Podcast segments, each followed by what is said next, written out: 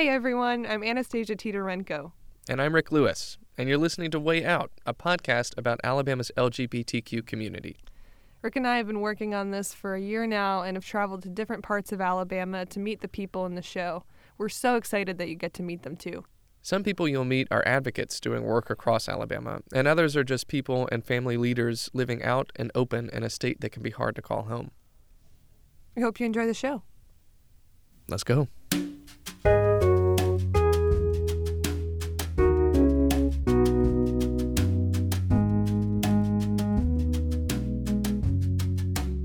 Remember learning about it in elementary school. I was in fifth grade. A teacher I'd never seen came in and told us we were going to have a serious conversation. She came in to tell us about HIV.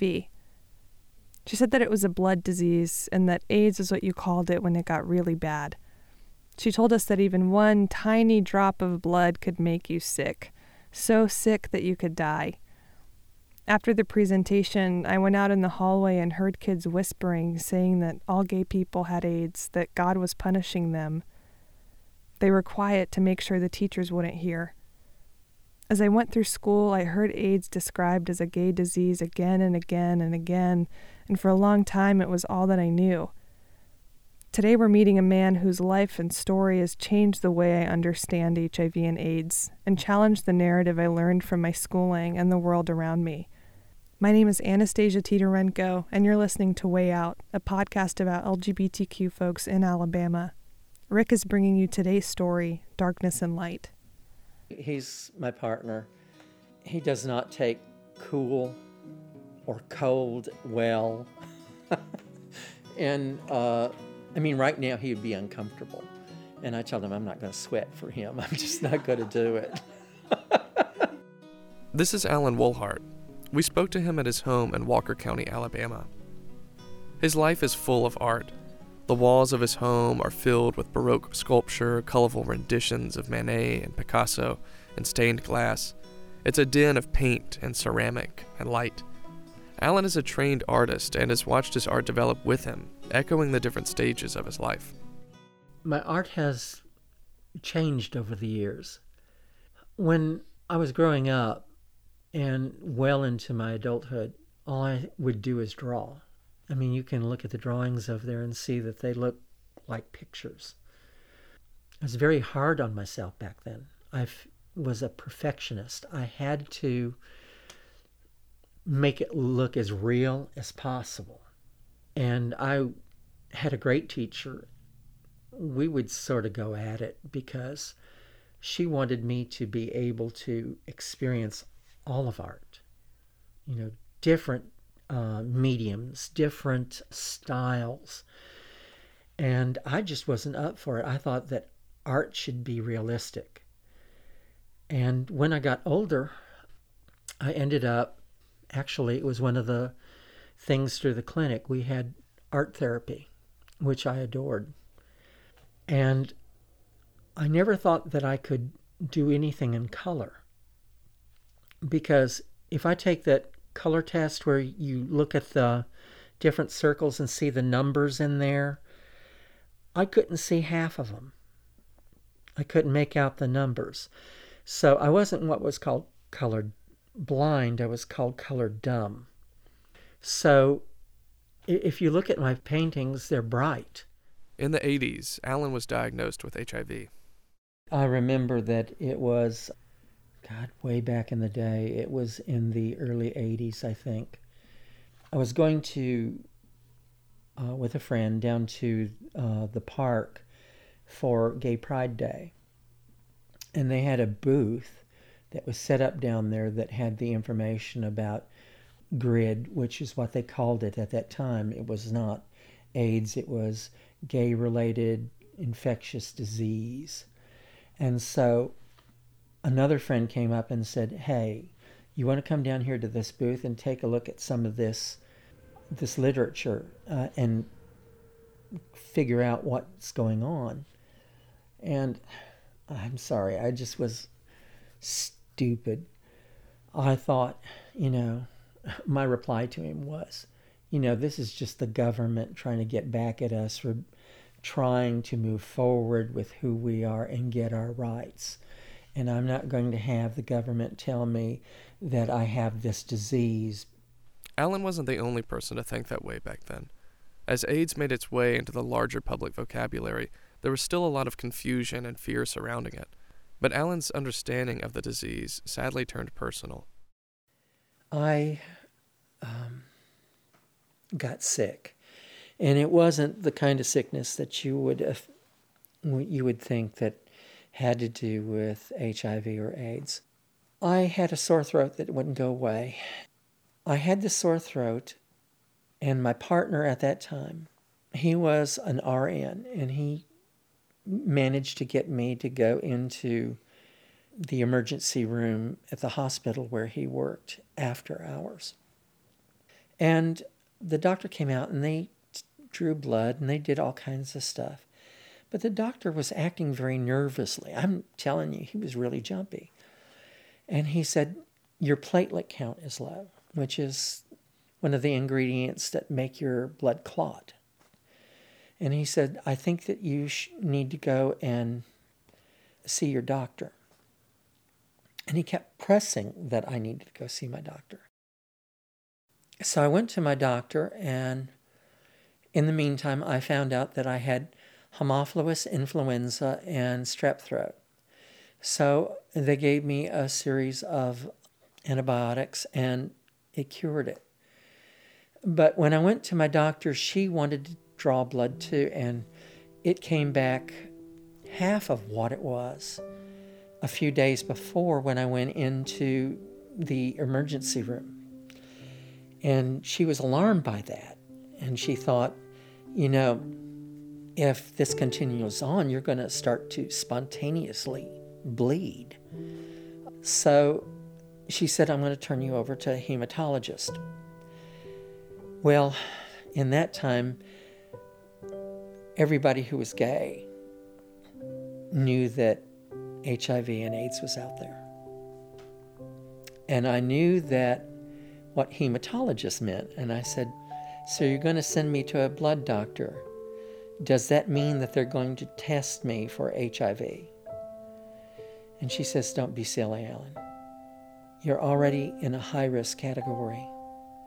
Yes, they're going to test you. Before going to see the hematologist, Alan decided to go to the health department and get tested. I went in, in on in and I was tested and they told me that there was pre-test counseling and post-test counseling that it would take two weeks for them to get the test back he came back to the clinic two weeks later so i went in to get my post-test results and they took me to a room, and the guy sat down behind the desk. He whipped open the folder and he said, Well, you're positive. Then he went silent. And uh, after a minute had passed, I sort of shook my head and he said, Well, surely you must have known. And I said, No, I didn't but now I do. And now, I guess this ends my post test counseling. Alan felt extremely alone in his diagnosis, and it took him weeks to get an appointment at the HIV and AIDS clinic in Birmingham. In those days, the clinic only was open two days a week, and they were full of patients. And I didn't know uh, another person who, who had it. So a friend of mine knew somebody and they came and they talked with me. And I really didn't get much from them. All I got from them was prepare yourself. Because it's not going to be easy. And he didn't live much longer beyond that. I went to the support group. I was the first one in it. I made a horrible prayer that I wish I could take back. I asked God to send somebody to me that I could talk to, that knew what I was going through. And in a matter of a few months, the room was full of them. Some of these people were better human beings than I was. Nobody deserved to live better than they did. They wouldn't die one or two at a time. They would die three or four. So it was hard to really grieve for a specific person. And the support group would uh, die away and then it would build back, and then it would die away and it would build back.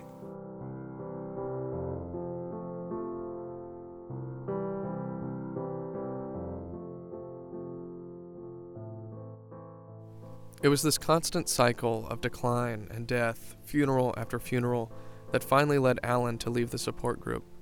But eventually, Alan began working with the University of Alabama at Birmingham's 1917 clinic. It was one of the only places he could find treatment, since many healthcare practitioners wouldn't see affected patients in traditional hospitals or practices. The clinic still exists today and serves patients with HIV, but Alan was there towards its beginning. So I started volunteering at the clinic two days a week, and I volunteered two days a week at Birmingham AIDS Outreach so that I wouldn't have a lot of extra time on my hands. I would be doing something and giving back. And that's another thing that I believe in is that we should always try to make this world better than what we found it. So I knew that the problem with me when I first went to the clinic was that I was the only person I knew with, with the disease. And I felt so alone and scared. So when people would come into the clinic to be seen, the first thing I would do, if they were a new patient, I would introduce myself and I would tell them that I had AIDS. And it was sort of like their eyes started out glazed over, but all of a sudden a switch had been turned and they focused. And they actually was starting to listen. And I tell them things like if you don't understand what the doctor has said to you, make him explain it to you several times until you get it before you leave. And if you have more questions when you go home, write them down in a notebook and bring them back with you. So that was my start of being a volunteer. But while the clinic was an important resource, it was still a victim of public fear and uncertainty. It was really pretty bad back then. When you went into the main clinic, there were two waiting rooms. If you really didn't want anybody to see you, you came to a door in the in behind the clinic and rang a doorbell and they would walk you to the waiting room that you were supposed to go to so you couldn't be seen. If you were just a regular patient, you came into the regular waiting room. They would bring out information on these portable boards that they would fold up and take away after uh, patients were seen in the evening because other patients were being seen there, other patients from different walks of life, like diabetes, things of that nature, were being seen in that building. And they didn't want people to know that HIV positive people were being seen there because they felt that people wouldn't want to come back to that building. We had people who were so afraid of us. I remember that one time another volunteer at the clinic and I were asked to go pick up a patient from his home. This young man had been taken in by his family and he got sick. And when he got sick, they were afraid. So they drove him back to his apartment, took him in his apartment, put him down in a recliner, and left with the front door open. The guy would go in and out of consciousness. And when he finally came to and could pull himself to a phone, he called the clinic, which sent me and another volunteer out there to pick him up. I held him up while the other person cleaned him because he had messed on himself for several days. We clothed him. We took him out and fed him. We got him to the clinic. And it was those times that made me feel like I was doing something. He thanked us profusely. And he died a few days later.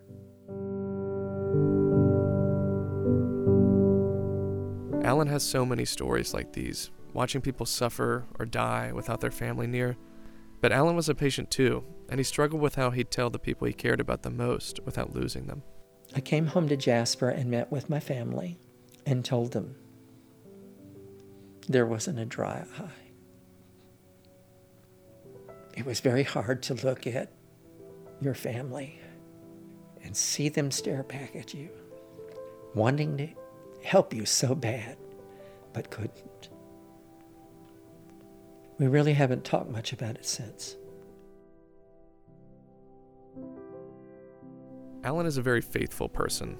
His life in the church has led him through some very dark periods, and he credits God with keeping him alive through all the pain that he's gone through. So it was important to him that his church knew his diagnosis, whether or not they would continue to support him. In my church, they have what is called a lay Eucharistic minister. They help the priest by uh, in communion by sharing the cup of wine. He brings around the bread. They bring around the wine, and I was a lay Eucharistic minister. And I thought it wasn't fair for people to take from that cup and not know when I passed it. So I told my priest, and I said, I, would rather just not do it anymore and not tell them. And he said something to me that resonated with me. He said, They're your brothers and sisters in Christ. And if you don't tell them, you will have cut them out of one of the most important things that they need to know about you. So I pondered that over and I told him, I said, okay, Sunday I'm passing the cup of wine. And in our church, the announcements were made first so that the service flowed from front to back seamlessly. I came in there and I told them, I said, I was tested and I found out that I have HIV. And if any of you don't want to come up and take this cup from me, I will understand. And if you don't want me to continue to come to church, I will understand. Again, there wasn't a dry eye. It was one of the most beautiful moments in my life when all of them came up and took of the cup. To this day, Alan still serves in his church and considers it a close community. But there have been moments that have tested his resolve, like when he tried to get married. Larry and I were going to be married last year. We're Episcopalian. The, the Episcopal churches here in the South will allow you to do it, but there are three conditions that have to be met. The priest has to okay it, the bishop has to okay it, and the vestry, which is like the governing body of the church, has to okay it. If any one of those three elements decides that it shouldn't be done, it can't be done. Well, we were given the go ahead. Larry and I went through counseling together, and I wanted to be married in my church because that's the way I think. I think of myself as really no different than anybody else. So naturally I'd want to be married in my church. And we could have been. The thing was, the priest decided that he wanted to bring it before the congregation so the congregation as a whole would know, so that it would sneak up on them. And Larry and I had dis- decided that we were we didn't have to be there for that. that. That way they could talk amongst themselves and be as openly honest as they could be. But the priest asked us to stay because he felt like we were part of the, that community and should be have some something to say about it. So we went in there and it did not go well. It was it was horrible. There were families that treated us and went to gay functions with us that we found out did not believe in same sex marriage and were very ugly about it. And three families left the church. Uh, the priest said, Well, Ellen, we're ready for you to be married. And I told him, I said, I can't do it. I can't hurt the church any more than I already have. And I feel that I have. I think I have done that out of arrogance because I really didn't take in the account that there are people in my family that have known me all my life and have had problems with me being gay. And I was arrogant enough to think that the people that I went to church with for 25 years knew me so well that it would not be a problem. So I realized that I was wrong. The wedding was right, it was the right thing to do. But what made it wrong was if I had done it, there were still families that were having difficulties about it, that were still going to church with us. Three families had left. If we had gotten married, I don't think that church would have survived. I really don't. And I could not allow that to happen just because I wanted to have a day. In many ways, Larry and I are as married as two people can be. So to push forward with that would have caused a lot of damage and a lot of anger, a lot of hatred, and I'm not that kind of guy. Now, if it had been a life or death situation, sure enough, I'd have gone in there like Sherman through Georgia. But it wasn't that kind of importance. Alan is extremely humble, and it's this humility and belief in living openly that allows him to change people's minds about the LGBTQ community. I love my church family. We are, they're an incredible group of people. And I realize that there are some of them that are delicate when it comes to beliefs. So I can't make them understand any more than just by living my life in front of them. There's nothing more that I can give them. Hope that one day they realize that there's nothing different between us and that we all should have be able to have the same dignity in life. Uh, some of them might never get there, but I'm not going to fault them for it. I have to live my life as best I can, and uh, I'm going to do that. Now, there are times I, I will say that I do get angry, but I have to work through that anger because I honestly think that that's what God has allowed me to do throughout my life is to work through the things that have been so bad. So that's my job, is to work through it. Part of living a true life to Alan also means acknowledging HIV and not shying away from a difficult topic. Back then, when people were dying of AIDS, you would always hear that, oh, my son died of cancer. They could not confess to the fact that their son had died of AIDS. It was a stigma. I went to a one of my high school reunions and they had this wall that had pictures of classmates who had perished over the years. And one of them was a, a gay man that I knew. And everybody had something underneath their picture, like uh, this one died in a car accident, this one died of cancer. His did not have a designation. And I sort of got a little pissed over it. So I went to the, to the two ladies that were involved in getting the reunion up and running. And I walked over to her and I said, uh, I see uh, his picture up there on the wall. Uh, what did he die of? Can you tell me? Because everybody else seems, it sort of tells their story, but there's nothing there. And she said, Oh, just a second.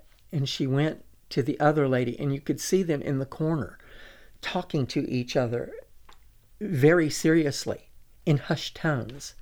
And then she comes back to me and she says, Oh, well, we heard that he died of cancer.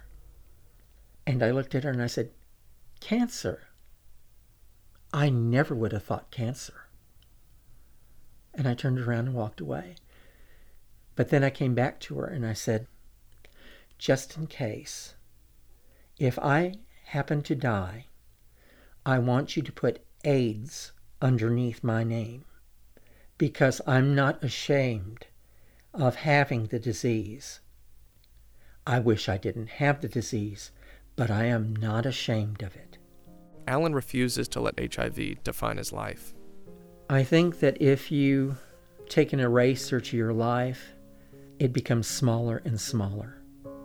And I'm much more diverse than HIV. I'm much more diverse than being gay. But they are part of me. And it's something that I'm not going to be able to change.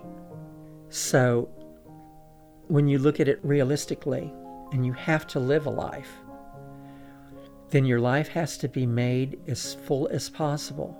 And that means embracing the things that you have to work on. All of the growth, pain, and change that Alan has experienced manifests itself in his art. His most recent style is one with flowing pairings of shape and form, filled with vibrancy and ideas of movement. First, I went into being abstract and started doing the abstract ones, which is something that I never ever would have done when I was was growing up. And I got to experience it wasn't just it being a piece of art, it was a feeling. You know, what you felt while you were painting it, how it came out, and trying to see if it translated. So there are some people that would say, well, What is that? And I'll say, It's beauty. That's what it is, it's beauty.